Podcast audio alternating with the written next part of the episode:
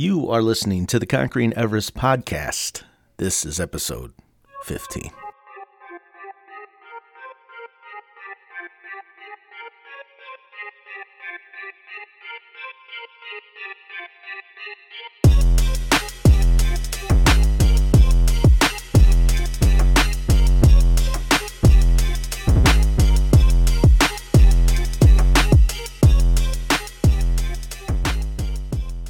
That is right. You were tuned into the Conquering Everest podcast. My name is Brian Talor, and just let me start out by saying thank you. Thanks for spending a bit of your day here with me. I've got another great episode for you. On today's episode, you will hear my conversation with Jared Game. He is a personal trainer and jiu-jitsu coach with Legacy Training and Jiu-Jitsu. Jared is a great example of someone who is going after his dreams relentlessly pursuing his dreams. Uh, he started, he just started where he was and bought a, few, a little bit of equipment. He cleaned out his garage. He had a gym in his garage, and now he's got a facility and he's coaching jiu-jitsu and doing all kinds of wonderful things, uh, giving back to the community. Make sure you tune in. This is a longer episode, but make sure you stay tuned to the end because you're not going to want to miss a moment of this podcast. So, without further ado, here is my conversation with Jared Game. Jared Game, welcome to the Conquering Everest podcast. Hey, thanks for having me. Looking forward to this. Yeah, I've been looking forward to talking to you. Uh, we we've known each other for a little while now, and uh, I know we used to share war stories, and you used to do some training with me. So, um, for the for the listeners that that haven't yet met Jared Game, but who who is Jared? That's a that's a broad question and a, a loaded question, isn't it? yeah, it really is. Um, I'd say basically, if you, I think the average person looks at me, they're probably not really sure how to take. Cause I think I'm pretty unassuming individual. But if you get to know me past the rough exterior and the uh, bad language that I use frequently, I like to think that I'm a very supportive person. I'm somebody that's very driven for my goals. And if you're somebody that I care about and you're my friend, I'm also driven to help you go after your goals, even if it's a goal that I may not necessarily want to achieve myself. If you're somebody I care about, I'm going to drive your ass to get after it and to work hard for it. Along with that, too, I'm an entrepreneur. I have two businesses, and I also do have a non for profit that definitely was a lot of challenges and a lot of hard work, but I'm very proud of all of them. You uh, let's talk a little bit about um, health and so health and fitness and jiu-jitsu what started that for you because uh, i imagine this started at a younger age or at oh, least that's my that's assumption. my guess very very good assumption there no i uh i'm from a really small hick town 240 people one stop sign so and i grew up on a farm right outside of it so growing up it, it was one of those things where i always was drawn towards martial arts movies um, a lot of times back in like, you know, the 80s actions, I was like the big meathead action guys that just look like they could just run through a brick wall. So at, at an early age, I always liked that. And then when I, uh, my family moved from the, ta- the small town of Ransom that we were from to Bloomington, I definitely was an outsider from the norm of these young kids. So I, I got picked on a shit ton growing up. Just you know nerdy kid glasses braces had gap between my teeth. So looking back i was an easy target because i was different from everybody else. And then there was just one summer that i was like man i've had enough of this. So watched all these rocky movies karate kid you know best of the best. Was buying some weight equipment from garage sales and just mimicking anything you you saw from those you know montages mm-hmm. and then this kid that had been picking on me from grade school up. Finally, eighth grade, man, I had enough of his shit. He messed with me, and I got up and cracked him a good one. and you know, I'm not encouraging young kids to fight, but I definitely do. There is value in staying true to yourself, knowing your worth, and standing up for yourself. And after that, that that kid didn't mess with me anymore, and nor did others. And I, there's something about what happened with that summer of working out consistently you know, doing the cardio, watching these martial arts movies, something just just clicked for me. and after that, I just came infatuated with the weight room, uh, working out. Whenever my friends, you know, they'd be the typical guys that would buy Playboy or Maxim magazines.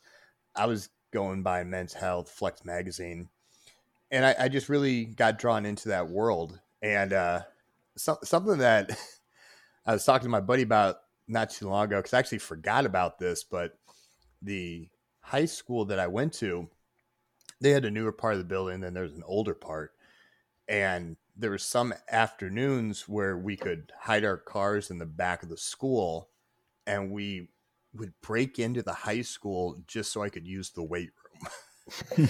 so, and, me, it was just, hey, like I had to work at a retail job or whatever when I was in, when I was young, but I still wanted to work out for football and athletics, but I couldn't because of the time.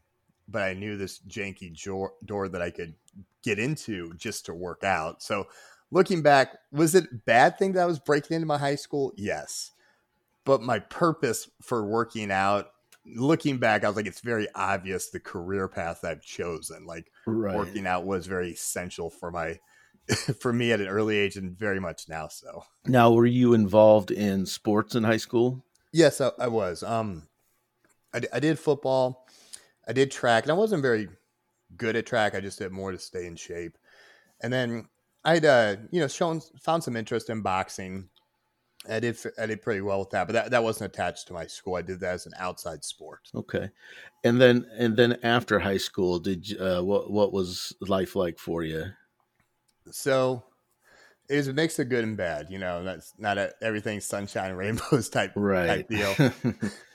but um, I, I tell you what, the I'll start I'll start with the, kind of the bad. Is there was a, a time in my life that definitely made some bad decisions. I there's a whole year I did not work out at all. Like literally was hands down a piece of shit.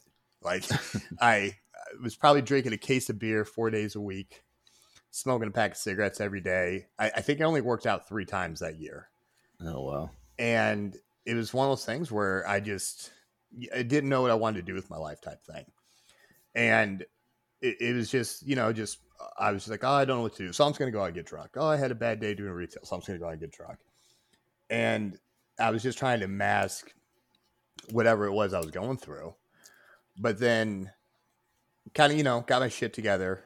And then I knew I had to get away from Bloomington because if I still stayed in Bloomington, I was going to be following the same path of all the high school kids that never left and were doing the same crap. You know, the guys that just peaked in high school, so to speak.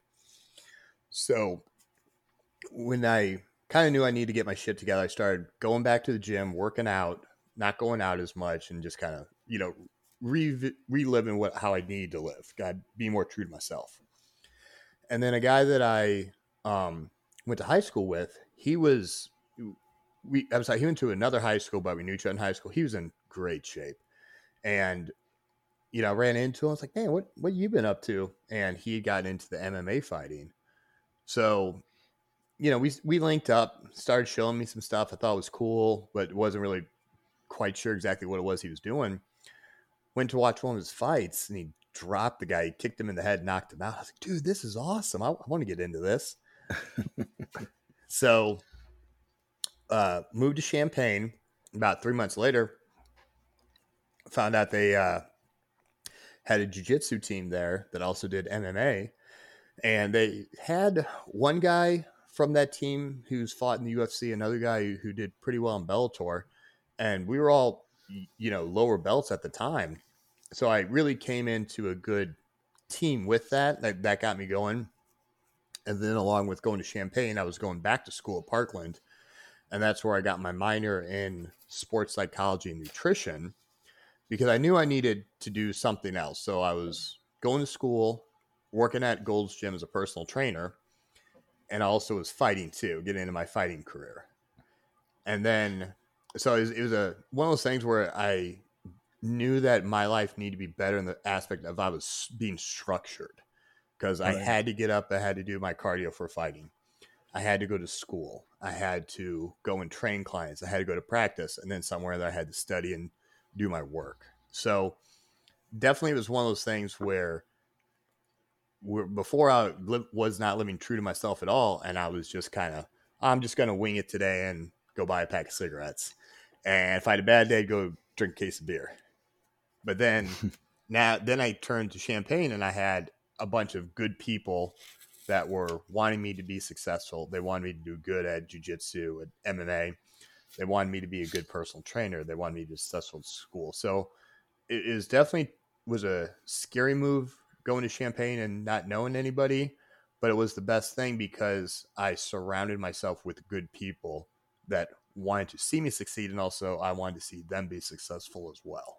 So, and then not to date you or or put in, you know, uh, some people don't mind sharing their age some people do but as far as the time frame when you started seeing the fight game the ufc uh, so that was after i grew up uh, I think I'm a little older than you, and and when I grew up, it was the UFC was kind of like the wild west of fighting, where you'd have a, a 360 yeah. pound, seven foot guy taking on Royce Gracie or something like that. You know, um, I, I, hmm. assume you were a little bit after that that stage, that maybe the Dana White era of UFC. I yeah, I, I remember that. I was in grade school when that happened. I remember watching those, and that was just one of those where they, I, to me, they were like superhero action figures. Like I'll yeah. never be like that. And then um, after I had gotten my start of training in MMA, I hadn't fought yet, but I started the training. Was no shit right when the first Ultimate Fighter came out on TV.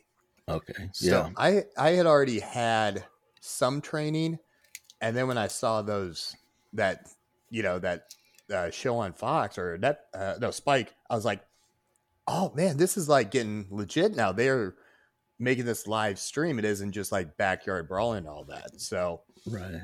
Definitely, uh, I came into there right when it started to be more televised. And I think that's when uh, it became, it, you know, it started to become mainstream and, and people were attracted to it. Uh, but you were talking about so uh, after high school, smoking, drinking, you didn't really have any focus. You didn't have a direction in your life, mm-hmm. and and then then you met somebody, and you're like, okay, I I, I see what he's accomplishing, and, and I want to have that level of success. Was it? Um, I know we had we have talked in the past, and, and, and there had been times where you found yourself, you know, couch surfing without a, you know, without a place to stay. Was this all happening around that same time, or no? Actually, um, so a- after I was in Champaign, I ended up moving to Charleston, and I went to Eastern Illinois. Okay, and that's where I got, uh, you know, I finished up my education. So I got my education, exercise science, kines, and my minor in. Uh, sports psychology nutrition. And then after that, I, you know, if I when I lived in Bloomington, I lived in Champaign, Charleston, I definitely was somebody that you put me in a room full of strangers, I'm gonna end up talking to people. You know, and I I'm very good of networking and meeting people. So I had this big dream of after this, I'm in, I'm gonna go to Chicago. Give me a big city, I'm gonna take it over type thing. You know what I mean? Just my it, yeah. I was I was a, always was a big fish in a small pond, so to speak. And I was like, man, I'm gonna I'm gonna make it in a big city, right? No, and uh, and I I'd, I'd never lived in a big metropolis, but at the time I was like, okay, I've done good here, here, here. No matter where put me, and I'm gonna make it. And uh, the big city life just was not for me. And definitely, I dug myself in the hole. I was in a, a very bad, toxic relationship with a girl. The job I had was just barely, barely making it, and the rent and food, it just wasn't that. So uh, that was one of those things where I knew that I was just digging myself a hole and nothing good was coming from it. So I actually, because of everything that I was trying to make and the bad relationship, and you know, got got rid of her. Um, but because my hole was dug so deep, I actually was homeless for a while. Like, only had a hundred bucks to my name, and that was without doubt the hardest part of my life like lowest parks i was like man you're you're educated you are good at your craft why is it you're not making it like right. what what happens and i so, think part of it was who i was surrounding myself with they weren't the right people for yeah. me to make me be successful Yeah, bingo. That was going to be my next question for you. Is it or uh, uh, you had talked about when you went to Champaign, you were sound like you were surrounded by people that were uh, pushing you to be the best version of yourself, and they were training you, and they were in your corner. And then when you when you went to Chicago, it it flung the other way to where you were surrounded or you were in a toxic relationship, and and you know once you start to struggle and and you get behind the eight ball, so to speak it's I mean, it's hard to pull yourself back up out of that with, with especially if you don't have the right people around you.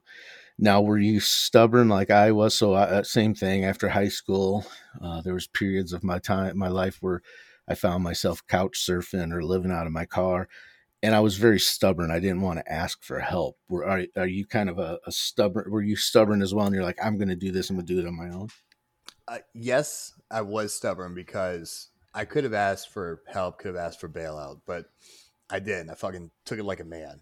Yeah. And at least that's what I like to think it is. It's you know, you yeah, and you you fucked up and you fucked up bad. Right. Make and, bed, sleep in it. Yeah. And I was one of those things. I can either spiral down farther and boo-hoo, feel bad for me, or I need to get back to being true to myself and being around people that want, you know, to see me succeed. So yeah. Packed packed up all my stuff, left a lot of stuff too, and I moved back to Champaign. And a buddy of mine that I had known from uh, school when I went to Eastern, he actually did help me out. I, I got a job managing at a re, at a retail store, a supplement store, and but like the you know I had to work before I got a paycheck, so I was eating just mm-hmm. like you know ramen noodles and cans of tuna and just kind of you just just making it work. It, it wasn't yeah. an ideal situation, but it's what I had to do at the time. You just gotta suck it up, be a man, be like, okay, things are gonna get better. And I kept telling myself that. Yeah. And it was like, listen, this is the low point. Just it will get better. And that's something I like, you know, I've had other ups and downs in my life. I just keep telling myself things are gonna get better. It it will. It's just how positive are you gonna stay? how what kind of a game plan are you putting to work what kind of people are you around yourself that want to see you succeed? I think a lot of people you know um, myself included in the younger years now i have uh, switched to switch that up but your mindset you know those every word that you think every word that you speak is you're sowing seeds right? You're planting those seeds in your mind and and those are the seeds that are going to eventually uh, bloom and and and if you're planting those thoughts of negativity well you know you're gonna mm-hmm. that's what you're gonna get out of it if you're telling yourself don't give up keep pushing you can do this tomorrow's going to be better uh, it is it is it's remarkable how that works but it but it does oh 100% and like and something that i do i i listen to a lot of like motivational speeches motivational podcasts yeah and, yeah. and that's that's something i do when i i start my day off um, workouts in the car I I try to always have some type of like a positive energy or positive thoughts flowing through my head. And you know, some people like you listen to motivational speeches when you work out or in the car all the time. I'm like, yes, because that helps my mindset. That helps me when I'm going into coach, when I'm going into work out, to train people, spend time with my friends, spend time with, you know, person I'm seeing, like whatever it, it comes with life. If you go in with a positive energy and a positive mindset, it, it's going to be good. You go in negative, pissed off, you're not going to. It's not going to be have good results. Right. So uh, let's uh, that that kind of leads into uh, something I had written down that I wanted to talk to you about. So we'll we'll, we'll segue into that. Right. Um, in, in, the realm of of motivational, you know, or or um, trying to you know have that mental growth. I, I know you love to read books. Mm-hmm. What got you into reading them? And like, don't uh, don't you? I mean, you read like a book a week, right? I mean, I I, don't remember what how many you read in a time I, I went, frame, but this is my goal. Always is to read twelve books a year, so it's a book a month. Okay. Last last year, I think I read twenty three books. So, you know, there's wow. there's some books where I can knock them out in a week and there's other books where sometimes you know it, it may take me a little bit longer um, i've already read four books this year So, and we're you know beginning of February.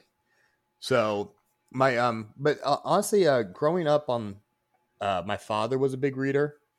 Uh, so definitely that's something I took from him is definitely his uh his reading and his work ethic. Mm. And I think just kind of growing up, seeing my dad always read, I would read, you know, books when I was younger. And then uh, I just kind of slowly got away from it in high school, but then in college, I kind of picked back up to it. And now I've definitely found like books, like certain genres that I enjoy. And, you know, something like one of my best friends, he reads completely opposite books. Like we both like to read, he doesn't right. like to read them. You know, I've dated people and they like other types of books, and that and that's fine. I think reading is something that's very underutilized because everybody's so into technology nowadays. Yeah, I and uh, and like one of my good friends, he um he does audiobooks, but for me, I like to actually read a book, feel the pages, and that's part of my daily routine. Actually, um, every morning I have my morning routine, and part of it is I like to start with a growth mindset. So in the morning, that's when I'm reading books about business, uh, entrepreneurship, leadership. Um, the book I just finished reading is called The Automatic Millionaire. I literally finished that yesterday. Okay. And that that's something that really has been helping me with being successful financially because I know how to personal train, I know how to coach, but I don't I don't know crap about business. It's God's honest truth. Right. So I've been reading more about business books because I want to be a successful coach and trainer, but also with that, there's a business side that I want to be successful at as well, so I can keep providing this for the people that I coach. And then so my you, oh, go ahead. Nope, go ahead. Go ahead. Oh, and then at night, um, every night before bed, no matter what, minimum 10 pages I read. I put my phone on airplane mode and I read 10 pages every night. Sometimes it ends up being more depending how enticed the book is. Right. But those books, I re- I do very well with reading biographies. Um, and it doesn't matter if it's uh, I, military, sports, coaches, uh, certain uh, business people, because I like reading about what struggles they had, what did they do to overcome it? What was their mindset? How they overcame it? Yeah. Because I, I can understand people that their true life went through that. I can really get drawn into that. And what I do is my note, uh, my bookmark is note cards.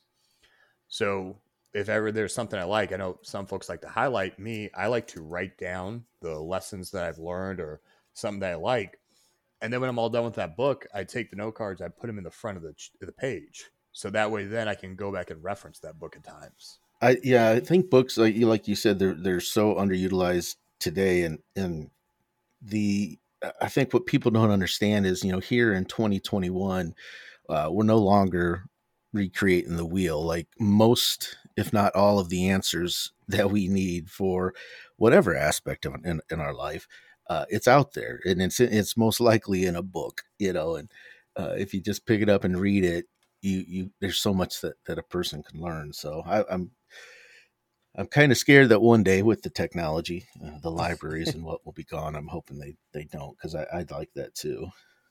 Yeah. So there's, there's something ahead. about having an there's something about having an actual book in my hand and I can flip the pages. Yeah. I, I, I had I had a um a Kindle once and it was you know i read a few books off it it was definitely the convenience of it isn't bad but i i like having an actual book in my hand there's something about that i i enjoy yeah now do you have uh so i have a well not so much since covid hit because i'm not out and i don't even know if the thrift store thrift stores are open but i i had a very uh, good but yet bad habit of going to the thrift store and looking because there's always like a million books to look through and mm-hmm. I'd walk out with three. So I've got I've got a small library uh, that's actually right behind me that I've I haven't even probably read uh, a quarter of the books that I have. Are, are you a big book collector, or do you just buy it, read it, and then hand it off to somebody else? Or no, I'm I'm very much a book collector. Um, I have a bookshelf downstairs in my office that's completely full, and I actually just bought another bookshelf just so I can start putting the red ones in there. Yeah. And but so in my in my perfect world down the line, hopefully, I, mean, I really am hoping the next like three or four years, um, I do want to have a home built for me. And my main thing is I want one of those old school library offices where Yeah. there are bookshelves. Because me, I, it's a lot of these books. Like I said, I have note cards in them that have references. I even have kept some of my textbooks from college that I still will use from time to time. So I think it's uh, I kind of talk about this, but I feel like sometimes the generation nowadays they're all soft Yeah.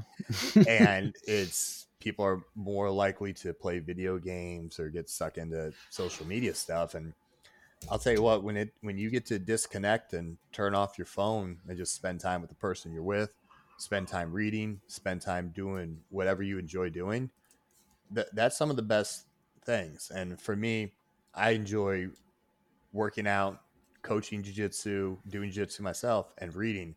And when I'm doing either of those, my, my phone's on airplane mode or it's turned off. Just leave me alone. Let me recalibrate myself and focus on what I'm passionate about and also what's going to make me a better person and also help me make other people better. And I want to talk to you about about your training in the jiu-jitsu, but, but I guess we'd be I'd be remiss if I didn't ask you uh, before we leave the subject of, of books. Uh, listeners out there, I know at least a handful of them are going to say, "What is the must-read book? What is your must-read book?" Ooh, that's a good one. Um, so here's uh, I'm going to give you three, but it's for different reasons. Okay. So anybody who is wanting to improve their life, somebody who has a goal but they don't know how to go about it, you should read The Alchemist. And Brian, I lent you that book and you read Yeah, it. I read that. It was, it was a very good book. I try to read that book once a year. And I'm I'm going to give a quick quick little breakdown without giving it away. It, this is Oh, it's uh, placed back in like biblical times and it's not yeah it's not it's not a bible book at all. It has nothing to do with religion. But this young shepherd has a vision of a goal he has and a life he wants.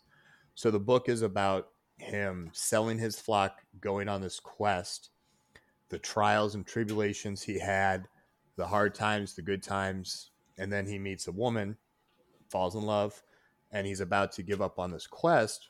But the woman says, "If you really love me, you finish this and then you come back to me." And that's kind of all oh, I'm gonna stay with that because I don't want to give it away. But I think Right. that's I think that's a great book for anybody who has a goal, but they're too scared to go after it. So Yeah. I, I think the Alchemist for that one.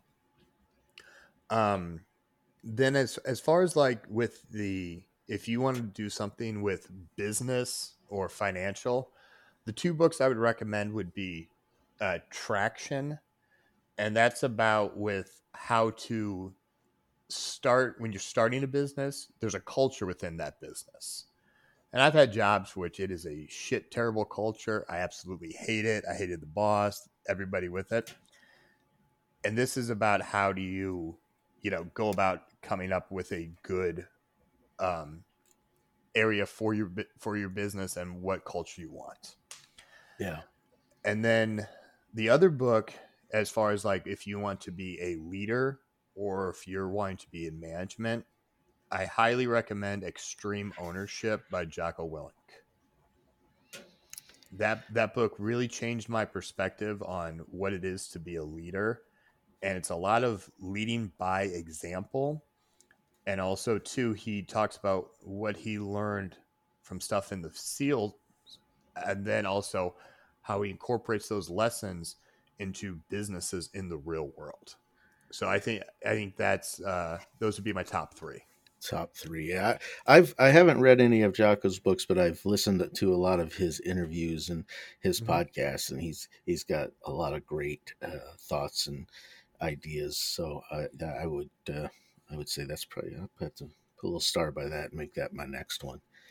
Mhm. So let's let's uh, let's transition into your business a little bit. Uh, you're, you uh, you tr- you started out as a trainer, and Mhm. you were um, you and you were training as in jiu-jitsu, but not in your own. You didn't have your own gym for jiu-jitsu. Right. Uh, Well, I'll let you tell the story instead of me telling it. But so, tell us about your your your your your startup. Yeah, so that, the startup would have to be the personal training business. Mhm. And um, it, it was one of those things where I've personal trained for a long time. I've uh, been a personal training manager, sold memberships, worked the front desk. I've pretty much done everything except be a, a janitor at a gym. but I was never above, you know, cleaning stuff up or plunging the toilet. So I guess you could, it just wasn't an official title. But Right. I mean, I, I've done just about everything you could think of at a gym, and I love I love the gym. I love the gym business. I love helping people get in shape. But it was one of those things when you are a personal trainer at a gym, you're at the mercy of the average person's time frame. So with that, you had to personal train people from 5 a.m. till about 9 a.m. and again from 4 p.m. to about 9 p.m. And then with the gym split, you would get about 40% the gym would get 60. And it, it was just you could make a living, but you weren't gonna, you know, be very, very successful at Right. with that type of pay structure. So when I bought my home, I had a buddy and he built me a squat rack. And it was one of those that you could make it into like a bench, you can do whatever. So I had a basic squ- I had a basic rack, a shitty bar, a bench, a couple of kettlebells, and some boxing gloves, and I think maybe dumbbells went up to 30 pounds. So very, very basic. Nothing special. Right. But then people were like, hey, I don't want to pay prices at a gym. Can I just come train with you at your house? And I was like, well, okay, I, I have enough. I, I can make this work. And slowly, one client turned into three, three turned into five, five turned into 10. So, and it was making cash. So, being a first homeowner, I was like, all right, well, I actually have to buy this for the house, this for the house, and this. But what I did is, okay, now you're just buying shit Right. let's let's focus. So what I did is if- if in one month I made five hundred dollars, two fifty would buy new equipment, two fifty went to, you know, savings, you know, gas, groceries, whatnot. right. And then it just became more and more popular that people wanted to train at my home because people didn't want to go to the gym because again, social media, you have these people that go to the gym and they may not be doing a machine or exercise correctly, and you got some asshole that's going to videotape it and then it's going to be for the whole world to see. Right. Yeah. So it just became a thing. People were more comfortable coming to my home to train than go to a gym because they were afraid of being made fun of. And it worked out great for me because I didn't have to drive all the way across town to train somebody and then they no called no show. So I wasted an hour and a half of my time, wasted gas. Now I'm at my home. If you can't come, okay, cool. I'm already at home. Not a big deal. but um yeah, it's just uh, like I said, started off as just having a small thing, and now my entire garage is full. I have some equipment in storage. It, it just slowly became bigger and bigger than I ever thought I would have. And the type much equipment that I have, and I know you've been to my home. Right. I, I think all the equipment I caught I have costs the same amount as what my home is worth Oh wow. so it, it was not but also too i mean a lot of people like oh i could never do that because i don't have what you did and it's like man let me show you this picture and i have a picture in my phone of what i started with i was like listen this is what i started with but then i worked my ass off i was smart about what i was purchasing and now i have so much stuff i need to put in storage so it wasn't an overnight success it was continuation continuation continuation make this better make this better you can Just- be better yeah just start where you are. Like don't wait. There's there's never going to be a perfect moment. So you just kind of got to start where you are and Mhm. and let it grow. Yeah, and and I, the other thing too is a lot of trainers, and you know, I've, I've- been in the gym business since I was twenty, and I'm 38 now. A lot of trainers think, oh well, if I'm the most in shape, I have abs, I, you know, can lift the heaviest, then I'm going to be the best trainer. It's like, man, honestly, when what makes you a good trainer is when you don't give a shit about yourself, you care about the people you're training. What can you do to help them out? What can you do to make their workouts better? What can you do for their goals? Yeah. And I think that's the part of that's missing a lot with society and social media. It's just, hey, look at me, look at me, look at what I'm doing, give me attention. Man, if you're if you're a coach or a trainer, it, it shouldn't mean shit about you. It should mean about the people you're helping. And I think that's why I've been successful as a trainer because I want all my attention to be on the people I'm training, not on me. Because their goals are different than mine but they're having me help them with their goals so that's what my focus needs to be. Well and and i know uh, when when i was coming over and working out it, it, wasn't just about working out. We talked about the books we were reading we were talking about life. So it was kind of you know you, you got to work out but it had that that you know um it, it wasn't just a, a client you know trainer business. It was it was more like hey it, it, was almost like we were hanging out but you were kicking my ass with exercises you know? Yeah so, I, didn't, I, didn't, take it easy on you at all. No he doesn't take it easy for anybody that might be thinking about training with him but that's a good thing. So let's uh jiu-jitsu where did that how did that interweave into um into your life? So when I when I was fighting, it, was a big part of my life. I, I absolutely loved it. It I I actually had a conversation about this earlier today. Somebody had asked me, you know, do you do you miss fighting, you know, full time? I said, I think about it every day. I, I don't think there'll be a day that I won't think about it. But I had the opportunity to train with people who were top 30, top 10 in the world. I will never be that caliber of an athlete. I'm very realistic. so at the time when I had you know finished with my education at Eastern and moved to Chicago, I was like, you know something, I'm I'm done with fighting. I'm retired. I have a winning record. I have great memories. I've gotten to go some place. So I'm I'm just done. And I tried other sports. Like I did bodybuilding, CrossFit, some strongman. And I was trying to still be competitive and still have athletic goals. But uh I still watch the UFC. I still watch jiu-jitsu videos, but I think it was one of those things like, man, I've been out of the game so long and guys that I trade with when we were all white belts, they have, you know, they're black belts now or they're brown belts. Like I, I can't get back into this. And then I don't know what it was. It was just one of those things where it was around, you know, New Year's. And I was like, you know something? I'm going to try this out. I'm going to see if I still got it, see if I still have a love for it. So I, I went to one gym and it just wasn't for me. Something about the atmosphere, the instructor, he just, just wasn't wasn't for me. So I waited another month, went to another one, and it was a better fit for me. And I was like, okay, I I like this. It's good. I got back into it. I started doing it two days a week, and then turned into three. And I I did some tournaments, and I did found some success.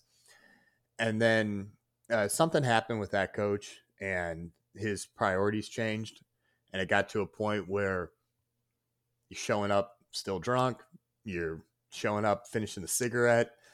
And I felt like the training was going down when my skill level and my determination to compete was going up. So one of my old buddies, Tom Butler, he was around when I was fighting Eastern. He's hands down one of my best friends, one of the biggest influences of my life. Like I, I probably would be lost without him. He's always been a straight shooter, always has my best interest heart. Says sometimes he'll tell me some things that uh like well shit can you be a little bit more brutally honest? You didn't rip my heart out enough. But it it all comes out of love. I tom has never done anything to steer me right. Has he uh you know been a little more blunt than maybe i would have cared to? Yeah probably but also i knew he was telling it out of love. So when i was with my old coach that was you know just he wasn't doing right by my my eyes as a coach I linked back up to my buddy Tom, and he lives in Mattoon. And he was like, "Man, what this guy Pedigo? I'm under him, Heath Pedigo. He's like, why don't you come down and try, you know, this style? Because he knew I like to be pushed. I love to be just spent on the ground, not be able to breathe after you know having the shit beat out of me. Right. So it's like, all, all right. And he didn't tell me all that. He just said, why don't you come down and try practice? I'm like, okay. So went down there, and I just got worked just the pace they had, the relentlessness. I, I just didn't know what to do. And just a month before, I had won double gold at a tournament. So I went in there all cocky, like, hey, man, I'm going to fuck these guys up. And it didn't work out like that. And they have a brutal, brutal drill that's five minutes. And it just pretty much like a shark tank. And wow. first first time I went there, and you know, Tom knows I need this. So he put me right out there. Man, I had to run out and puke twice. But I still got back in and did what I could to finish it. And I was like, man, Tom, what the fuck just happened? Like, I'm a personal trainer. I just won a tournament. Like, did get a point score. Like, what what the hell is going on here? Like, I, I was shocked. Him and I went out to eat, and he explained a little more detail about, you know, why he made the switch from the person he was with to Heath. And I was like, man, that's really cool. I was like, I, I wish I lived closer just because of this. So he's like, man, well, come down anytime. You're always welcome. So it turned into me going there every other Wednesday and then turned into every Wednesday and turned to every Wednesday and every Saturday. So at the time, and this was I, Mattoon. You were driving to Mattoon. I was driving an hour and a half, training for two hours, driving an hour and a half home. Ooh, that's dedication right there. And it, it was one of those things where, again, my old coach was not providing what I needed. And I'm one right. of those, if I'm in, I am all in. I need to get better. I want to get better. This is what I need to get better. And I was willing to make the sacrifice driving for that. Did you have to did so uh, to me, you know, if you said, "Hey, come work out," and I said, "Okay, great, sounds good," and you said, "Oh, by the way, it's 90 minutes away," I would probably try to find an excuse. Just knowing me, just knowing me, I'd be like, well, you know, I do got. Uh, how hard was it for you, or was it hard for you to show up, drive that hour and a half that uh, there and back, and put in the work? Was it was it? Did you find yourself trying to make excuses, or were you just in a very good place mindset wise that that that wasn't an, an obstacle? See, for for me, the very first time I went there, when Tom was like, "Hey, why don't you come down and train?"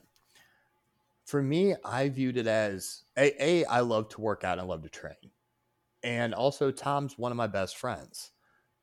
I viewed it as, "Hey, I'm driving an hour and a half to hang out with my buddy," and I and shit you not, we've been friends for I think 15 years. I think there's only been two times in our time as friends that we've hung out and we haven't either punched each other or done jujitsu. So like that that's our friendship and how we hang out. This is yeah. that's we're into combat sports. That's what we do. That's our way to hang out. I mean, and afterwards, you know, we'll go out to eat, we'll talk. You know, we have conversations weekly. But uh the first time I went there, I was just like, okay, I'm going to see my buddy. And I hadn't seen him in a few years anyway. So it was kind of like a reunion. But then after that, again, I felt like when I went to my old team, I was going there because of like I feel like I'm obligated to go. I mm-hmm. wasn't excited anymore.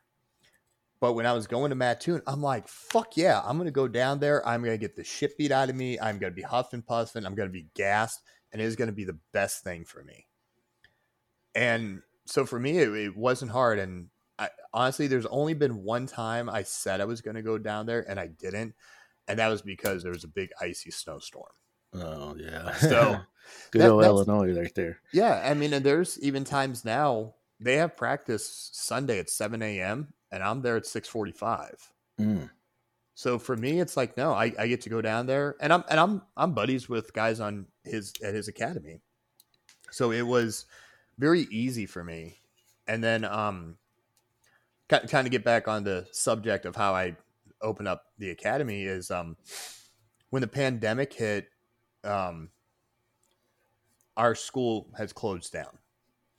But me, uh, I'm going to kind of find a way to make this work. So, kind of like how I was in high school and I broke into my old school to work out, I'm, I'm going to figure out a way around this. So, I had keys to another place, and there's about five of us, and we would meet at eight o'clock at night. I was like 8 p.m. during the pandemic. People aren't going to want to do this stuff. So I was working with guys that still wanted to train hard. And I was coaching them the way that Tom was coaching people down in Mattoon. So it was one of those things where I was like, I just want to train hard. This is hard training. Let's just make ourselves killers. And after this pandemic, we're going to do tournaments and we're just going to we're just going to rock it. And then a couple of the people that were training with me, they looked at they asked me one time after we'd been doing this about a month. They were like, "Man, why the fuck haven't haven't we been training this at the academy we're at?" And I was like, "Well, this is the way that Heath Pedigo runs things. This is how he taught Tom, and this is how Tom's teaching me." They were like, "Well, can we train like this even when the pandemic's over?" so they kind of got put the kind of put the thought in my head but it's still still to this day i was like man i am not ready to own an academy. I am not ready to be a coach. Like I like every every doubt in my head was i'm not ready. Right. But also at the same time i have just five guys here and i'm providing them something that our coach isn't able to. Maybe i'm more ready than i thought. So had a long talk with tom drove down there had another long talk after he beat the crap out of me for an hour and a half. and he's like, All right, man, well, so here's what we need to do. And Mattoon's an hour and a half away from Bloomington, where my coach Heath Pedigo is at is in Mount Vernon. That's three hours from Bloomington. Yeah, it's even farther. yeah. And he said, This is what we need to do. He said, You need to go down there. You need to meet Heath, meet the full time fighters, and you need to stay there and see if you really are about this. I said, you know something, I'm in. So what I did is got, you know, figure some stuff out with people watching my dogs and whatnot. Went down there, had a sleep, had a two pillows, my comforter bag for the weekend. It's like I'm, I'm just gonna go figure it out. And I did not know this at the time. It wasn't until afterwards, but my buddy Tom, he told me, he's like, I was 50 50. I didn't know if you were really going to go. Well, I was like, no, man, I'm, I'm, I'm being serious about this. I want to see what this Pedigo team is like, what he's like, and all those guys. So went down there, did the first training session. And this, this was like, I, I call this my tryout, but it was more just kind of, I'd say more proving myself that I wanted to be a part of this. So got down there five, five o'clock or so on a Friday, met some of the guys, trained, and I, I don't think I had a minute of offense. I think I just got worked by all the full time guys. and it was it survival was, mode. It was it was it was brutal. But at the same time, I was like, man, I love this. Like, I don't want to be the best in the room. I want to be the guy get my ass kicked, and people are making me better. And that's that's what happened there, hands down. There, a couple of these guys are world ranked, and it's a small little gym in you know Mount Vernon, Illinois. Like you would never you see this place, you would not think it was the Jiu-Jitsu Academy. You would not think it's pumping out champions. Right. So after that training session, and uh, I had to you know change out of my gear because it was just dripping wet. I was like, "Hey guys, I'll be back. I'm gonna go get something to eat." And you saw a couple of guys kind of give me like kind of like a I, I describe it as a shitty nod, like, "Yeah, okay, we'll see ya." And I, I just didn't read into it. I just went and got something to eat, came back, and they did a double take when I walked through the door. and yeah, I, I, and again, I'm, I'm gonna. This is all gonna make sense later on. At the time, I was like, oh, "Hi, like, did I do something?" Like, didn't think about it. Slept, slept there at the gym, and the next morning, got up, got something to eat, trained, had lunch, trained again. Just pretty much a weekend, to get the shit beat out of me. But then some of the guys that were at the gym the, the full time guys, they had a house about a mile, mile and a half away. They're like, "Hey, man, you've been uh you've been here the whole weekend. Why don't you come over and we're gonna have a bonfire and you know make dinner tonight?" It's like, "All right, that's cool." So went there, and then they asked me, they're like, "Hey, so are you staying tonight?" Also, I was like, "Yeah, I'm staying tonight. I want to you know meet Heath and train with him on Sunday." And they're like, "So you actually are staying another night?" I was like, "Yeah." I was like, "Why the hell do you guys keep asking me? Am I gonna stay? Like, isn't it obvious?" And they told me that other people and they, and they knew the story about my coach and his antics and what I wanted.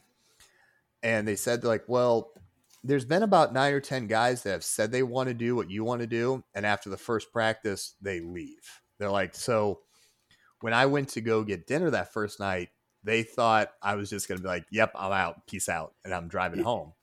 And they're like, you came back. They're like, and you actually stayed the whole night because some people had came back, but in the middle of the night they'd get in the car and dip. Right. So I, I didn't. Second thoughts. Yeah, and I, I didn't know anything about that, and I was like, no, man, I'm I'm in. So Sunday, I got to meet Heath, and probably about ten or fifteen minutes into the practice, I got a headbutt, and right in the middle of my forehead starts bleeding, just bad, and go and get some tissue, and I'm putting it off, and he's like, hey man, are you okay? And I showed him. He's like, oh well, you want to stop or keep going? I was like, dude, I was ugly before I even fucking came here. I'm Yeah. good. it, don't, it don't matter to me. So I think that kind of showed him that A, I was willing to stay and go through everything. And also, two, if I got, you know, a little injury, I was just going to stop. I was, you know, like, I like this pace, this style. Like, I'm, I'm in it. right. So came back and, you know, was like, okay, this is what I want. Had a talk with the guys, had another talk with Tom, sent Heath a message. And I told him, I said, listen, the, time's come for me to leave my coach. It's just isn't what I'm looking for. Other people feel the same way. We're looking to start our own thing and we need a little guidance. Would you be willing to help us? And he said, why don't you come down another weekend and we'll talk? And I said, okay, I'll see you Sunday. So came back. I brought two of my guys, and they loved it. Like same thing. We all got the shit beat out of us, but it was the best thing. so I talked to Heath a little bit more. He gave us the blessing, and so he's like, "Okay, here's what I want you to do. I want you to be a coach to these guys. I want you to be a big brother to them. I want you to be good to your guys." I want you to work hard within our system and I want you to make champions. And he's like, That's all I want. said, All right, I'm I'm in. So Man, yeah. then how do I go about now starting a jiu-jitsu academy? And that was one of those, what the fuck have I gotten myself into? Good job. right. Reality sets in. It- yeah, it- it did. So I talked to my buddy Austin, and Austin Curtis, he's hands down the best personal trainer in Bloomington, and he has a great facility for athletes. And him and I, we played football against each other in high school, and he joined the Marine Corps, and we, you know, weren't like the best of friends, but we we knew of each other. But uh, we just kind of struck up a conversation. Ended up, he came to some jiu-jitsu classes with the old coach. He had the same thought process of you know needing a different style coach and i pitched the idea of me bringing this to his facility. So he was in, enticed by it. We sat down and talked he was more enticed by it. And then i said okay well let's do this. So the only argument him and i have ever had was who was going to pay for the mats? Because the mats Oh, were a yeah. couple, couple thousand dollars. And this is what i told him. I said austin i am paying for them. And he's like, No, this is my gym. I feel like I should pay even half. And I said, No, this is why I'm paying for them. I said, You're taking a risk by taking me on. I'm not a black belt, I'm not a world champion. But I'm going to prove to you this is the best decision for your business with taking me on. He said, I'm going to pay for every cent of the mats. So that way, if this fucks up, you're not out any money. And if I fuck up as a coach, I have no one to blame but myself, and I'm the only one that's out money. Wow. So, as a business owner, he's sitting back getting jujitsu training, and he's getting a revenue income, and he didn't have to put anything into it. So, again, then I was okay. I literally dropped almost all the money in my savings, got these mats. Now, what the hell have I got myself into again? Right. It, just and and- but luckily though I had Tom to talk to, Chad Hawkins, Michael Fields. I had other affiliate owners within the Pedigo system, and I I would ask like, man, do you guys have these thoughts when you started? And the some of these guys, they're like, man, I still have these thoughts to this day. Yeah. Just- And- well, and you know that's you know that's what when you and I know everybody has a they define success differently, but the success mindset, uh, I think you've you know you've hit it right on the head. You've got to have the courage to step outside of your comfort zone and do something that you you may think you have no business or or or or you don't have the resources to do. Um, so have that courage to step out and do it, but then also surround yourself with people that are going to uh, be there to encourage, to you know, motivate, to inspire. Mm-hmm. Oh, and that's definitely so many people. I think they just kind of they have this dream, they have this ambition, and they're all excited to start. But then when that reality moment comes in, where you're like, "Oh crap, this is going to take money. This is going to take time. This is going to take," you know, they they they get scared and they, well, I'll wait. I'll wait until I have more money in bank. I'll wait until I have, you know, um, more resource. No, don't wait. You just got to do it and let it grow. You know, and that's kind of what you did with the gym because you said you had what five to start, and where are you at now? So you're 100% right. We had five when I started. And this week, I've actually talked, I'm actually having three people join on Monday. So with that, I'll have 30 students. And I've only been open eight months. Wow. Yeah. And that, and that all came from, you know, just a place of, well, I'm going to drive an hour and a half to go work out. Then I'm going to drive three hours one way, or well, actually, Mount Vernon's probably more like four, isn't it? No, it's it's um maybe three and a half if there's like construction, but I'd say three if, if there's no problems with the road. But I mean, drive down three hours, train for two hours, three hours back. It's a full day. Yeah, that's that. well, and you know what too, if for for any listeners that aren't familiar with Illinois, um, so you're going to hit I fifty seven. Most of us are going to hit I fifty seven to head that way. First of all, there's never no construction. I've never been on I 57 and missed construction. And then as the further south you go in Illinois, the smaller the towns get. And uh, it, it's, there's not, there's just not a whole lot. It's not like there's much to see. So it's not, it's not the most entertaining drive in the world mm. either. So no. it, it takes a little dedication to, to drive down. I've got family down that way and, and I get down to see them maybe uh, once a year. And here you were going down there once a week for a little while. I've but. been yeah, that well down to Mount Vernon. I try to make it about once a month. Okay, and and since I've had my academy rolling, I, I've had lots of people join. I've even had people leave other gyms and come join my gym. And then the other thing I do is Mount Vernon's the headquarters. That's where you know the, the best guys from the Pedigo team go and train when I go down there once a month, I bring guys from my academy down there. So that way they know what it's like. And this is the expectations. And we bring that energy and that fire and that competitiveness back to our gym. Yeah. And it's the, the best thing is, you know, I've talked to like other people and I've, you know, and I, I have friends that are jujitsu gym owners, MMA gym owners in other towns, other, you know, states and, you know, I kind of went to them also to kind of like pick their brain. And everybody's answer was the same is, man, when I started, I, I didn't feel like I was ready. I didn't know it was going to come. And I had a bunch of shitty mats, but I, we made it work. And that's exactly what happened here is I was borrowing mats for the first like three months. And these mats tore the hell out of people's feet. We'd have to kick them together. Um, so we had we had a rough start with the mats, and then when our mats actually came in, it's the best thing. And mm-hmm.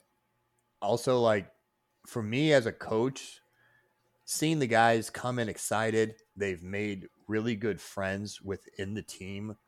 Afterwards, everybody is helping me clean, put up the mats, and then we all sit around and talk. And you know, I'll, I'll randomly talk to my guys throughout the week, and some of them are like, "Man." I was in a really bad spot, but going to practice helped me get out of that. Some guys, you know, have gone through divorces, they've had, you know, rough times with, you know, whatever in life. And they're like, man, the team was the best thing for me because I had an outlet. Some yeah. people with this pandemic, they've had, you know, realized they've been in shitty relationships, but they came back to the team and realized, man, I was happier being around all you guys on the team than I was the person I was dating. And so I feel like what I've created as far as the atmosphere with the team and the culture, it's one where yes, we go there, we work hard, we beat the shit out of each other, you know, weekly, but also outside of it, we're all friends. If you know, my buddy's truck broke down. He's an hour and a half away. He could call anybody on the team, and I guarantee you, if anybody answers the phone, they're going to pick him up. Yeah. And you know, you you don't see that with a lot of other gyms or even other like teams. And I feel like that's just the culture we have here, and it's also the culture that Heath developed down in his gym, and it's trickled down to us other affiliate owners. Yeah, I know. I mean, I would always recommend if somebody asks me, you know, hey, give me give me something uh, that that's gonna that gonna help me uh, mentally.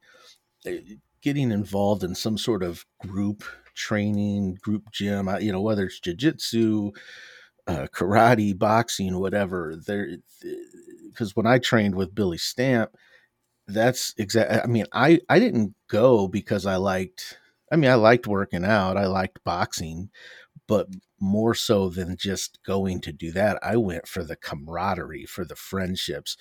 Uh, kind of the same thing. You sit around, you have a, an intense training, you know, session. You you you clean everything up, you put things away, and then we'd sit around and we'd chat for half hour, forty five minutes.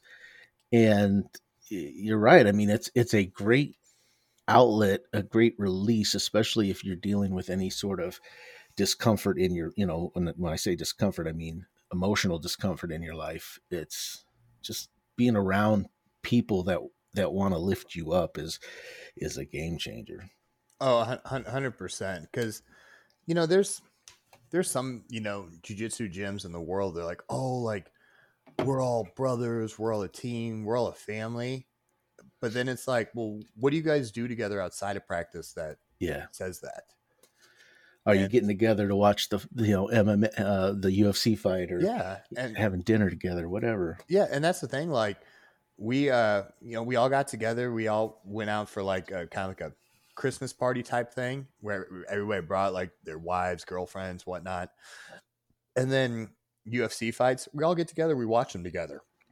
Mm-hmm. Even you know, some of us we've gotten together. We've gone shooting together. When it's nice weather I'm gonna have a bunch of people over. We're just gonna grill out and just have fun. Like there's a difference between people that say, "Hey, I'm on this team. We're all brothers. We're all family." But I mean, if you have a shitty day, do you reach out to them? You know, if you read a good book, are you going to recommend that? Do you guys do things outside of it? And right. a lot of times you don't see that. All of us, we we all rather I'm talking to the guys and they're hanging and I'm hanging out with them outside of practice, or other people talk weekly and they do that, it, it actually really does happen with us. And I think that's what makes it easier for me to realize this was the best thing for me to start. Because yeah. right when I was starting this, I was getting out of a very bad relationship, a toxic, you know, relationship with a person.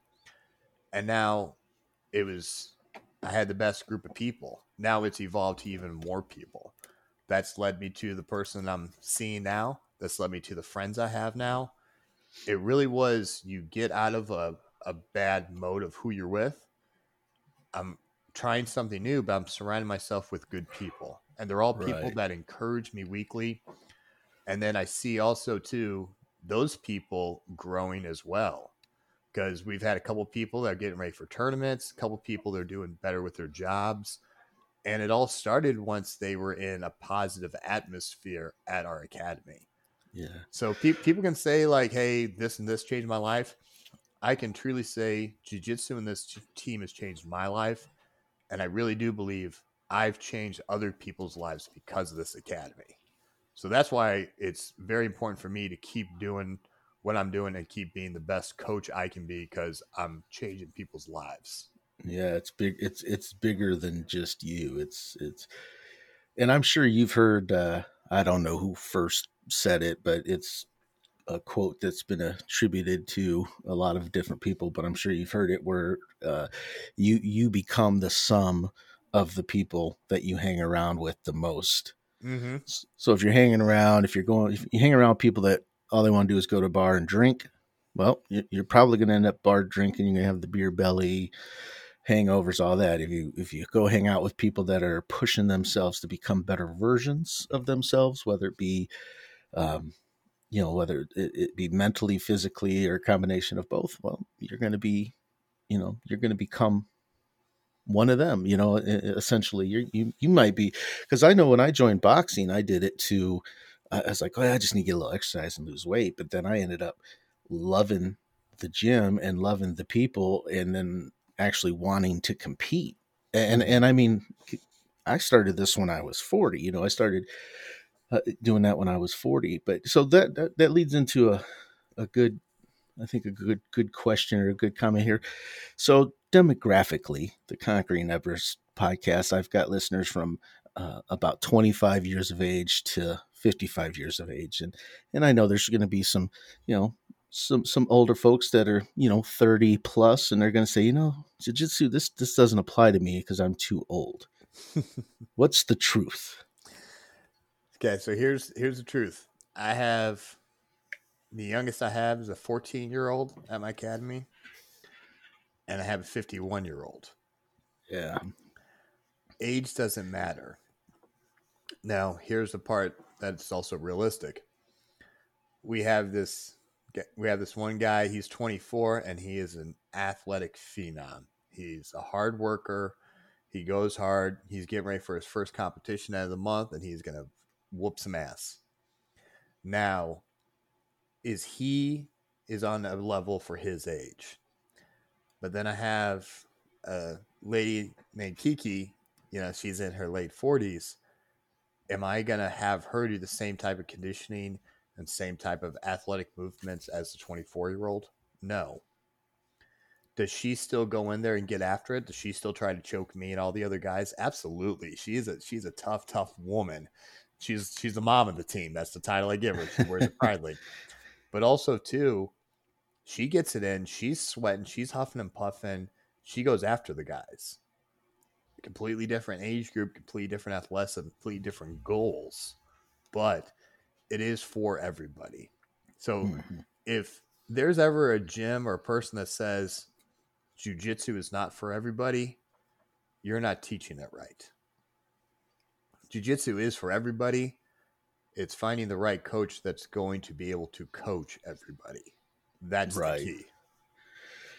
And the beauty of it is, you know, something like this is is you get involved and and you're doing you have your own personal reasons for doing it. Obviously, we all take action on on goals that we have for ourselves, but then you find that through that you you grow you, you gain experience, you grow, and next thing you know, not only are you there accomplishing what you want to accomplish, but now you're helping other people accomplish what they want to accomplish. And to me, that's the that's the bigger piece of it is is yeah, you're there, you're getting your work in, but you're helping somebody else. And I think that's where, you know, I think that's our purpose in life, right? You know, we're all here mm-hmm. to be, uh, uh, you know, be, be, somebody else's inspiration or motivation. So, yeah, hundred percent. I mean, yes, I'm I'm training to win competitions. You know, my, one of my goals is to win pans and worlds this year. Mm-hmm. But at the end of the day, I'm I'm everybody's coach. So yes, I have my own personal goals, but to also align that, if other people go to tournaments because that's their goals and they win, I'm going to be probably more ecstatic for seeing them growing in their jiu-jitsu world. Yeah. And then like I have a buddy that I train and he's a cop. He's trying to get a job with a better agency so he has better financial, better, you know, other avenues he can pursue. If he gets that, I'm also happy for him for his outside life.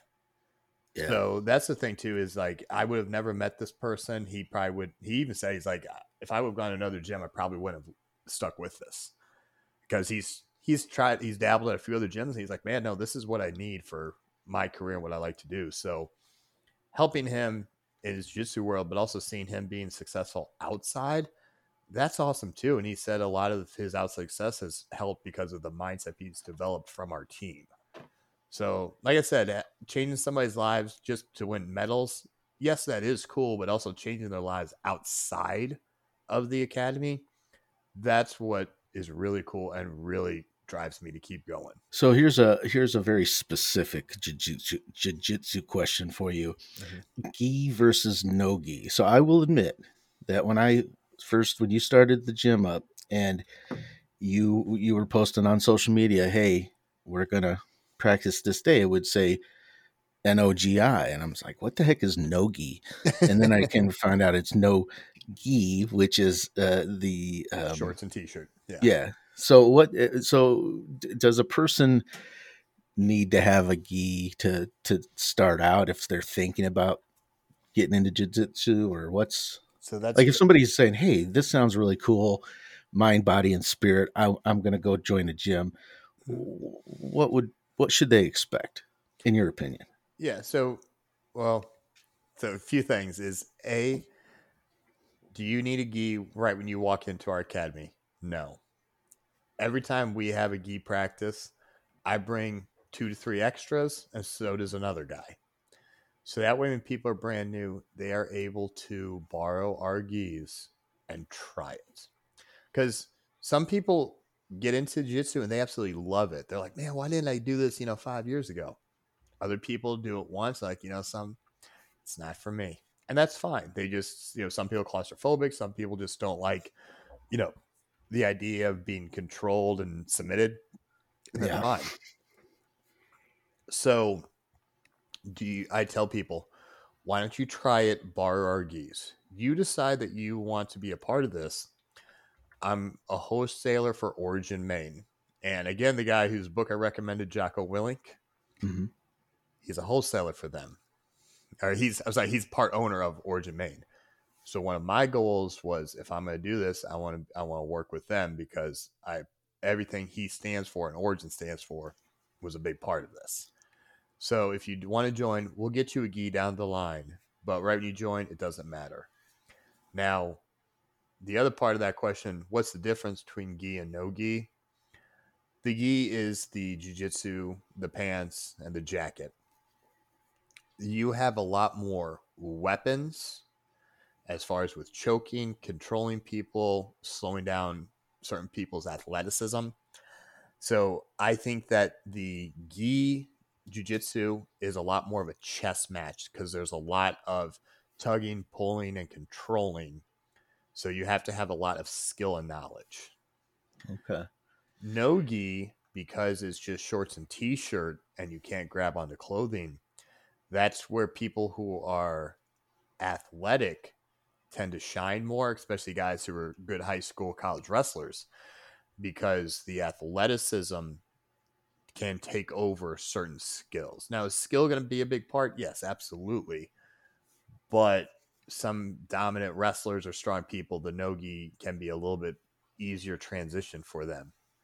So, my opinion, try both. See which yeah. one you like. I've had a, a couple people, and myself included, in this. Man, I don't want to wear the gi. I just want to, you know, I'm, I'm going to fight. I want to fight MMA, and I'm not going to be wearing this in the cage. You're right, but also too, there is some real world applicable things that if you train with the gi, if anything were to happen where you had to defend yourself, your family, your loved ones, having that skill set with the gi and grabbing on somebody's jacket or sweatshirt, it's very applicable. And yeah. I have seven law enforcement officers and three firefighters. They have had to take care of business in their line of work.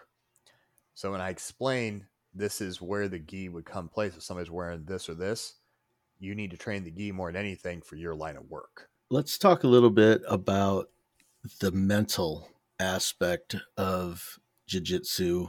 What what kind of growth have you seen in individuals that have come through to train with you? Yeah, I I tell you what, I actually have a very good story about my good friend Maddox. Actually, Maddox was a kid that I met him and I personal trained him, and he was a shy kid, didn't have a lot of confidence, didn't have much athletic ability, and got him into working out. Started to get some strength and started to get stronger. Then he came over and started to try jujitsu. And again, he was starting to develop athleticism when he was like 24, 23. so he's kind of like a fish out of water. Mm-hmm. so just plain simple, he just you know, the first three months doing jiu-jitsu, you're just it's a lot of taking punishment, so to speak, with getting submitted, doing stuff and you're like, man, am I ever going to get better? But then once you hit past that three month mark, hey, I see this move. Hey, I'm able to roll this person. I'm able to go to this. Now he is way more confident. He has a lot of friends now. And also, too, just the way he's able to talk to strangers now compared to when I first met him, he's grown as a person. And it all started, it, I mean, it helped a little bit when I was personal training him, but really his growth as a human being started when he was with jujitsu. And there's a person that he used to work with that used to pick on him. That person came into our academy, and I re- and I remember Maddox talking about this kid. I said, Maddox, go do a five minute round with him. He's like, man, he used to talk shit about me. I was like, Maddox, it, he's not going to fight you. Go do jujitsu. He's a training partner. You'll be fine. right. And Maddox, he did not rip a submission. He didn't choke him unconscious. But I'll tell you what, that guy could not do a damn thing. At this time, Max had been training for over a year. And there was not a damn thing. This guy who used to make fun of him, used to pick on him, used to talk shit about him every day at work. There wasn't a damn minute of offense he had against Maddox. Now, that guy never came back, which Maddox didn't do anything shitty to him. He didn't hurt him but it definitely was demoralizing. This guy was like, man, you know, I used to pick on this guy, I could always talk to shit, whoop his ass. And then you get handled by a guy. Max was like, I can't believe I did that. I was like, Maddox, because you know what you're doing now. I was like, you have the confidence to it, you have the athleticism, you have the ability to do it. So that right there helped him have that confidence as a human being. And again how he handles himself with his work outside is his growth has been awesome seeing him grow up. Yeah. and then the flip side of that um, i'm a big supporter of law enforcement first responders you know military.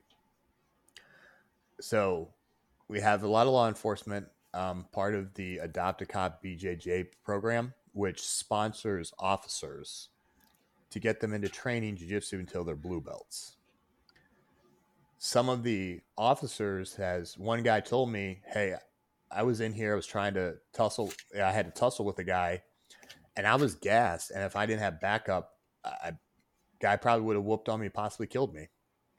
Another guy is, "Hey, with how things are going, I need to learn some of this so that way I'm not relying on just my firearm."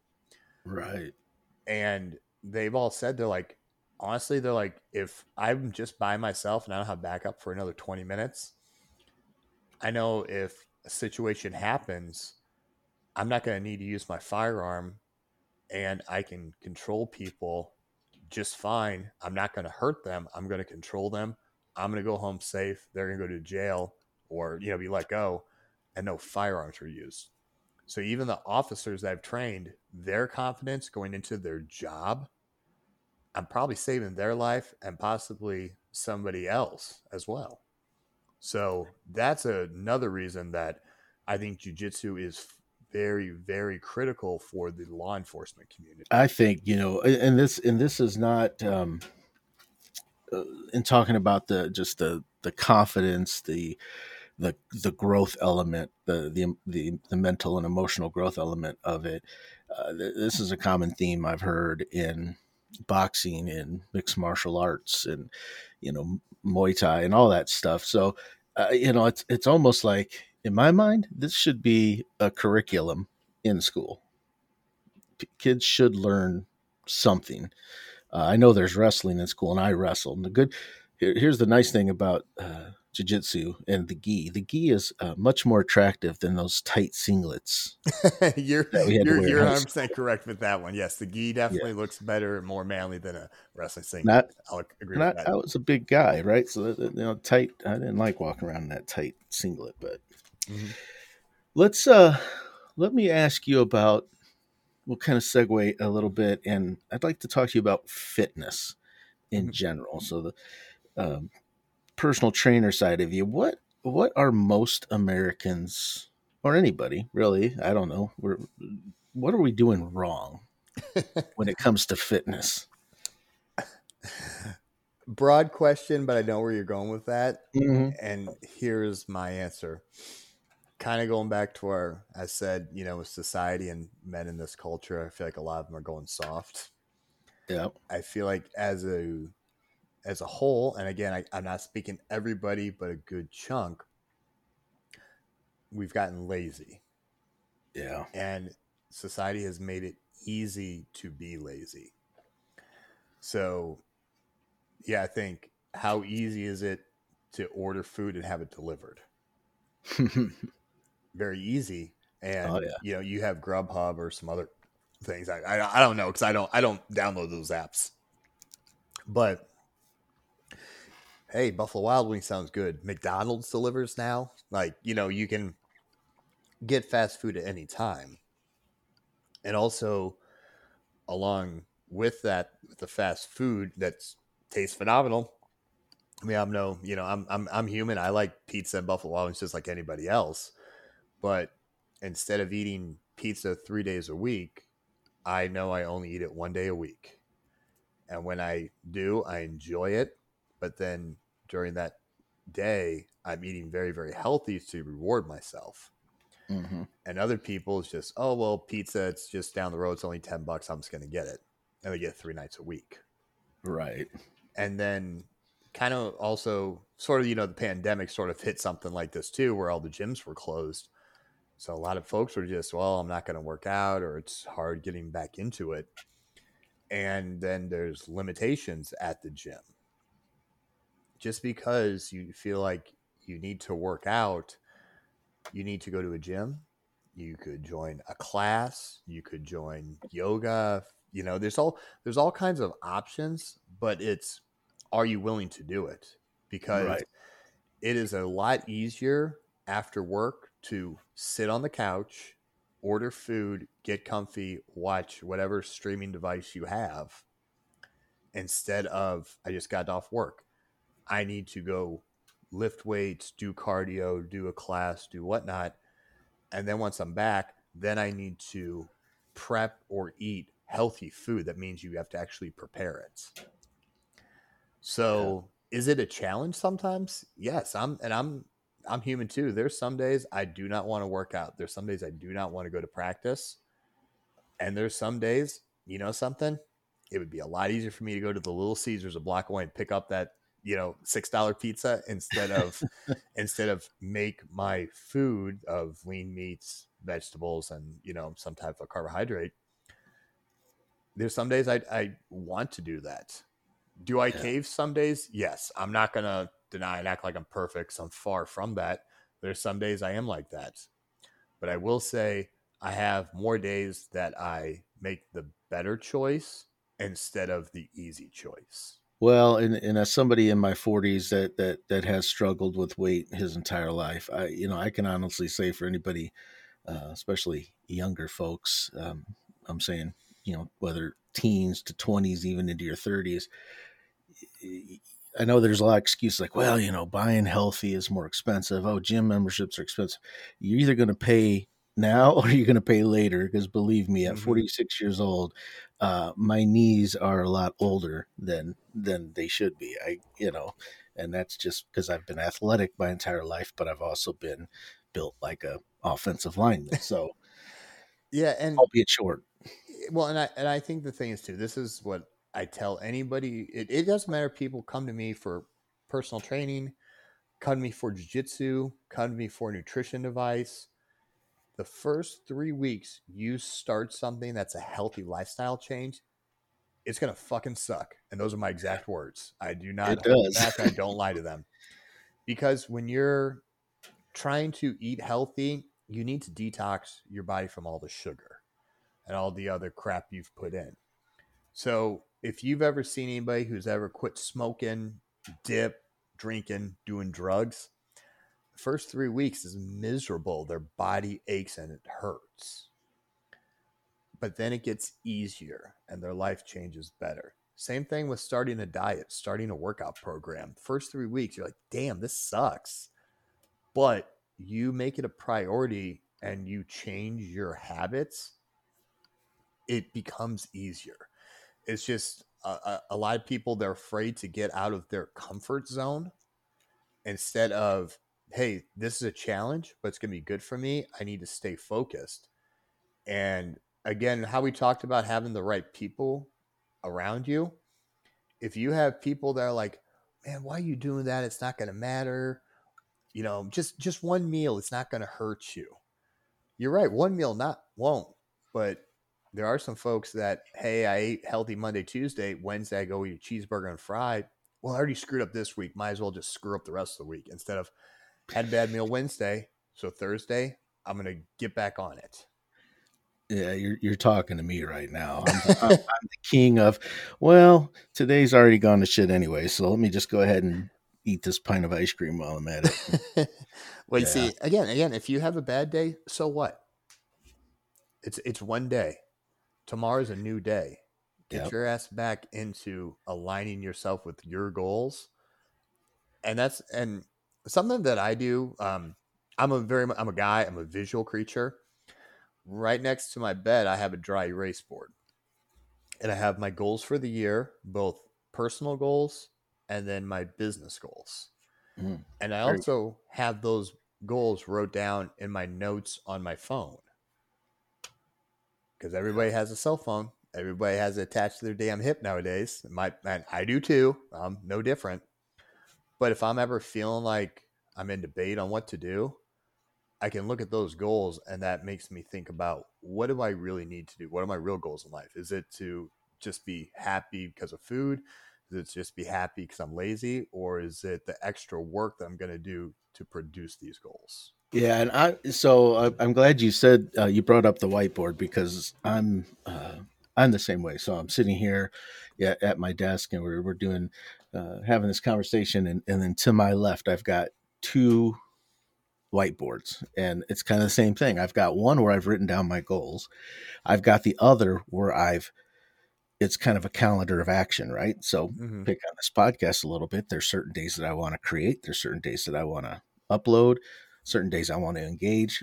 And i have and it's written. It's all and i'm down at this in this office because i work i work remotely as well i'm in this office all day i'm staring at this stuff all day and and and, and having it in front of you whiteboard. I mean, you can get one Walmart for 25 bucks, uh, a, a, decent one. And then, or, or even on your phone, having it in front of you, reminding yourself why you're doing something is, is huge. And, and I would say if I didn't have these, and, and these whiteboards are mounted on a, a cinder block base mill wall. That, that wasn't easy holes to drill, but I got them hung because I knew I need to be reminded every day. Sounds like that's what you do too. You, you, you wake up with the focus on what what what am I doing short term and long term.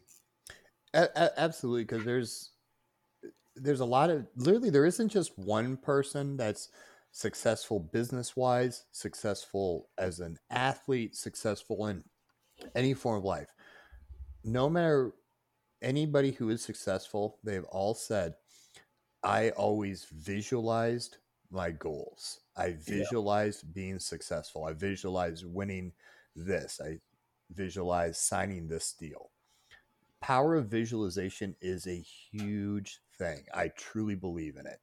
Because when I go and I compete and I am, you know, things in my life are good, things in my home life are good, things in my relationship, my friends are good.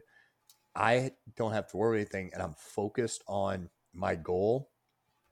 I do very, very well because I'm able to just focus on that, attack it, and also to having the good people around me to encourage me to attack those goals. The moral of the story is make sure you you're very clear on what you want to achieve. Um, write it down, put it in front of your face, so so you don't forget it, and surround yourself with people that are going to support you even while they're on their own journey they're mm-hmm. going to support you and push you to be the best version of yourself. That's what I'm hearing. Yeah. So something that I've realized because you know when I when I was the younger idiot that was drinking and smoking, I had people around me, and they were the people that I would drink and smoke with, and because that was just who I was surrounding myself with. Then I was around very good people when I was in Champaign and at Charleston. The people in Chicago some were good, some I still keep in contact with, other ones I don't. but for the most part, it was it wasn't the right mix I had. Right now, I have five people that I call my core five. These are the people that if I have an idea or a problem, I go to them and them only because they're the ones that are going to give me the the good, the bad, the ugly. But they're giving me that because they want me to succeed. And there I mean there's other people that I might throw the idea at because I do want some other opinions, but the people that are my core 5, those are the ones that mean the most. Their opinion means the most. And they all those five people are all successful. Are they successful in different realms? Are they successful in different aspects of their life? They are. But those are the ones that I go to. So if you have a good group of people and you're visualizing a goal that you want to go after, you go to the five people that want to see you succeed, not the five people that are just who you go out drinking with or just the people that sit back and bitch complain. Are these five people goal oriented people? Are they ones that they go after their goals? Yes. Those are the ones that you want to ask advice to achieve your goals. Well, and I'll see if you if you agree with me on this because my philosophy on success. Um, so, uh, you know, middle of my life, we'll say mid when I turned forty, I decided, you know, I was kind of sick and tired of being sick and tired. And I said, I want to be successful. Mm-hmm. And I attributed success at that time to financial. Like, if, if I'm rich, I'm successful. But I've learned over the years that that's not the case. Um, I truly believe that in in order to be to find success, we have to take care of ourselves. I mean, we we do. That's just we've got to make sure we're healthy. We're we're, we're mentally where we want to be. But in the grand scheme of design, I feel like we need to put others first. Like everything we do, it, there's going to be a, a bit of a selfish um, aspect to it because obviously we're trying to take care of ourselves. But for the most part, we should be giving back more than we're receiving. That's my philosophy. Would you agree with that? I, I 100% would agree with that because I've seen the most success probably, you know, for myself personally, probably in about the past six years. And that's when, before, like, you know, my goal was I wanted to be a pro fighter, I wanted to do CrossFit, I want to own a home, you know, and, and there, those are good goals to have. But then when my goals, I still was achieving them, but I also was helping others, that's when I really, really saw success and it's funny because um, Dave Ramsey, he's somebody that I, you know, I've read his books, I've listened to his podcast. Something that he says is, you know, when you have achieved certain financial success, it's give back to others. Um, Shaquille O'Neal, if you don't know about Shaquille O'Neal about his life outside of basketball, I would recommend his biography too. He really, uh, he really opened my eyes with the business aspect. But people don't give Shaq enough credit for how much he does for helping other people and for helping kids. And I think that's what's made him successful with how much he gave. Yeah. And that's, you know, uh, my, my favorite football player of all time, uh, Sweetness, Walter Payton, mm-hmm. how much he volunteered and helped kids and how much people, people, some people remember him as a football player, but most of his close friends remember him as a person and how giving he was. Oh yeah, well the NFL has the man, the Walter Payton Man of the Year award because of his generosity and all yeah. that good good stuff that he put. You know, he put his team and his people, his friends before. He, he, kept them on a higher pedestal than himself. Yeah, and that's something. So this is something I've never put on social media, and I'm not saying this because I want to brag or I want people to, you know, think this is just how I view things. Is there's two there's two people on my academy that they were having some problems financially, but they were good team members. They were good human beings. They didn't have money for a jiu-jitsu gi, so I bought them their gis. Yeah, and that's that's not something I put on social media. It's not something I brag about. People don't know about that. Right. But the thing is, is you're a good person. I want to help you, and I believe that's also. Um, I have a non for profit that I started probably. So I, I again, I, and also this kind of goes to the Jiu-Jitsu Academy. I don't know what the hell I'm doing with a non for profit. I'm just, I'm, I'm just winging it. That's what matters. Yeah, I'm just, I'm just figuring it out. Is with the personal training, the fighting world, a lot of guys start off and then they want to join the military, which is phenomenal. If you're serving your country, you're giving back to this country and you're sacrificing yourself. So you're doing things for the right reasons. Well, I was their coach, I was their trainer. Man, I felt bad that I, I don't get to see them like I want to or whatnot. So when you're away for holidays, that is a hard thing to do. You're away from everybody you're just you know in a tent with all your guys or at your barracks so what i started to do a couple years ago is i got like two you know medium sized boxes i got some little like goodies some candies cards and whatnot i sent to some guys that i had trained and they thought it was the best thing in the world i was like okay so i did something right but i don't know what i'm doing so let's let's try to do a little bit more next year Next year, I got two bigger boxes made because I was not afraid to ask more people. Mm-hmm. And some people gave me some money and I paid for the shipping, paid for, you know, other items. Third year, I was like, you know, some fuck this being scared.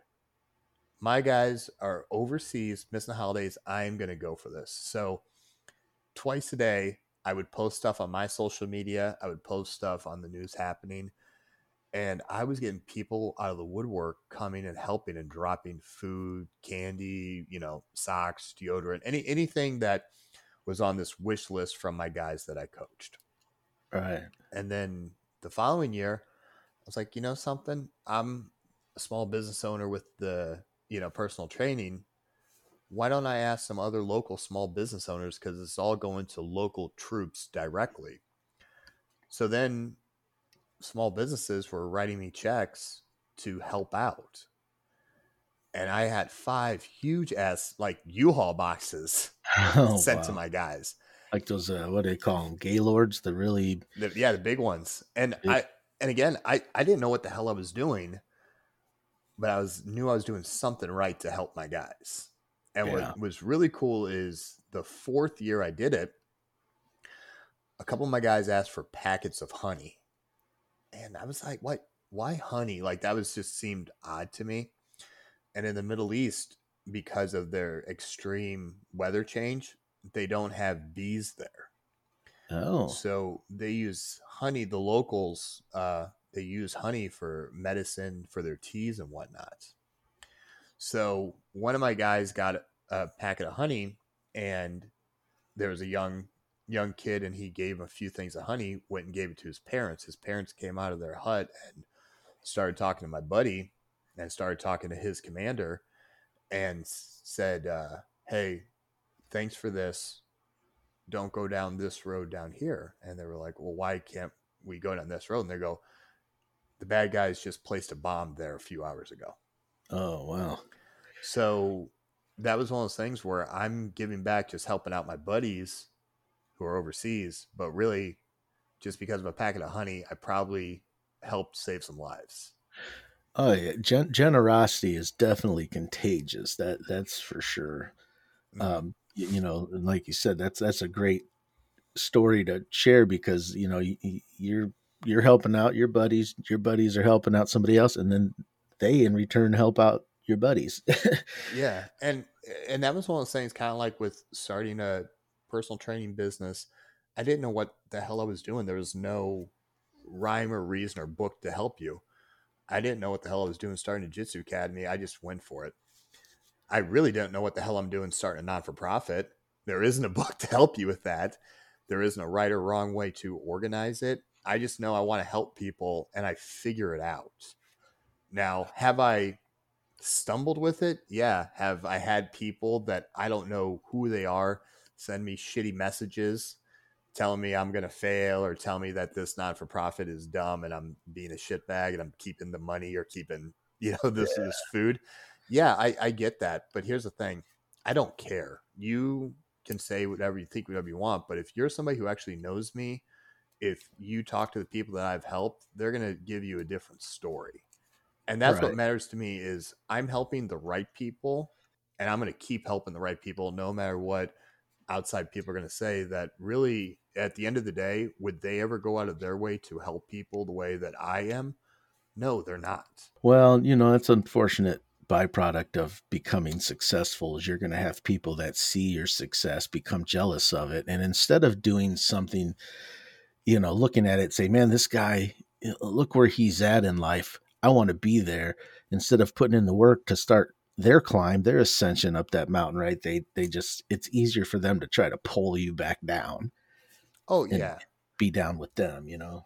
Mm-hmm. well and there's another quote that i got and i, I absolutely love this quote because it really does you know, coincide with me is if you have people that are your enemies or people that hate you, you're doing something right in life because you stood up for yourself or you stood for something. Right. And I 100% agree with that because, you know, I did, I've done a lot of things on my own that definitely is going against the grain or going against others. And I, I get why people dislike what I have done, but also how many more people I have helped by doing it the way I think is right. I'm doing it the right way and I'm doing it for the right reasons. And if people if people don't see me doing things for the right reasons, then you're looking at it the wrong way.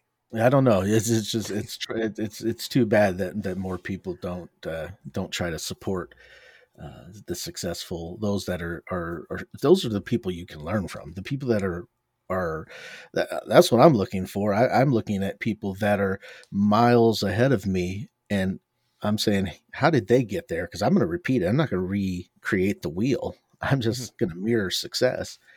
Oh yeah, and I could say that with this podcast. I mean, I started this podcast.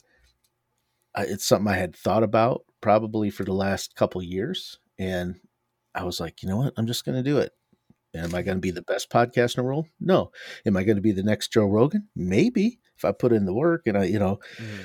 I uh, I fight for it. So I think you know m- more people need to have that mindset instead of trying to pull down the success. They need to they need to mimic and mirror. But yeah, because I, I think the thing is is you know kind of like where I went back to the core 5 mm-hmm. Those core five, if I've told them, hey, I'm doing you know, this fundraiser, I'm doing a seminar, I'm going to do this with my gym.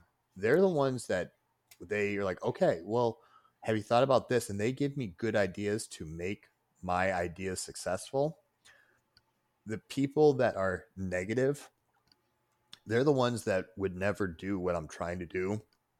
They don't see the bigger vision. So, yeah. again, your core five people those are the ones that if they do have a negative comment, they're the ones I'll listen to. If it's some joker that I don't talk to or I haven't talked to in five years, or what you're doing in life isn't something that I would want to do anyway, I don't give a shit what you say. Right. because I don't want your life. I don't want to be like you. The people that are the core five, I'll listen to them because they are looking out for my best interest when I talk to them, no matter if my goal is right or wrong, they're going to give me good and bad and good constructive criticism, not just pure negative just because you're not ever going to accomplish something. So let me let me ask you this: uh, you, it's uh, time flies when you're having fun. We're we're, we're almost uh, an hour and a, oh, we're almost at two hours with this thing. Yeah, uh, definitely good, good, good conversation.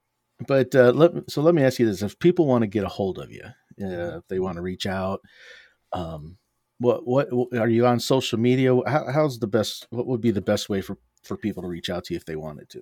Yeah, so you have a couple ways to get a hold of me. Um, one, everybody has Facebook. Yep. so if you want to reach me the best way, go to Facebook, shoot me a message, Jared Game. And I also do have two other business pages. It's Jared G Legacy Training PSF Legacy Jiu Jitsu. So that's on Facebook. And then if you want to try Instagram, I also have that, and that's training for my and the the number four, my legacy. All right. So you got a couple ways to get a hold of me.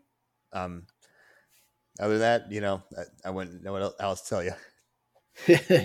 You're busy submitting people, so uh, you know you gotta get those social media. So I'll, I'll, make sure I link all that in in the description for anybody listening that wants to reach out uh, to Jared. As we wrap things up here, I want to give you the next, you know, however many more minutes uh, of wisdom you have. But uh, what are your parting words? Uh, words of wisdom, uh, words of inspiration. What, what would you like to say to everybody listening to this show?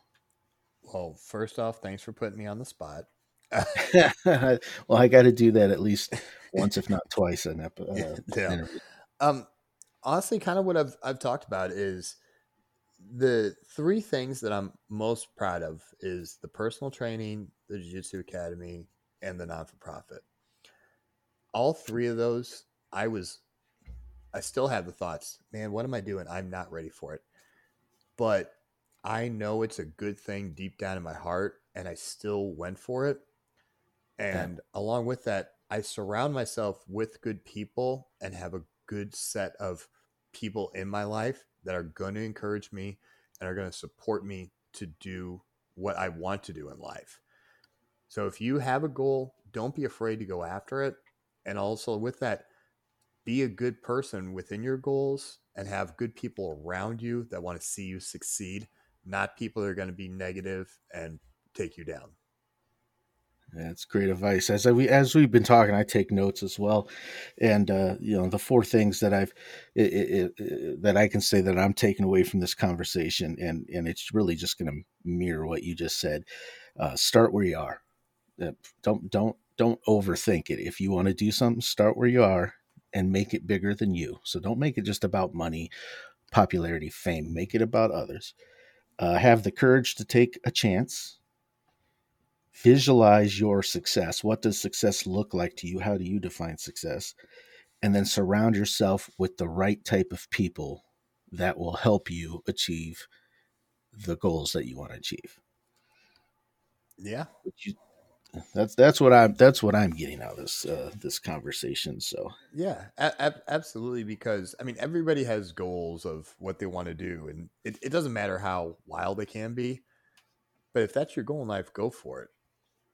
And yep. having the people to support you, having you know your significant other support you is going to help you.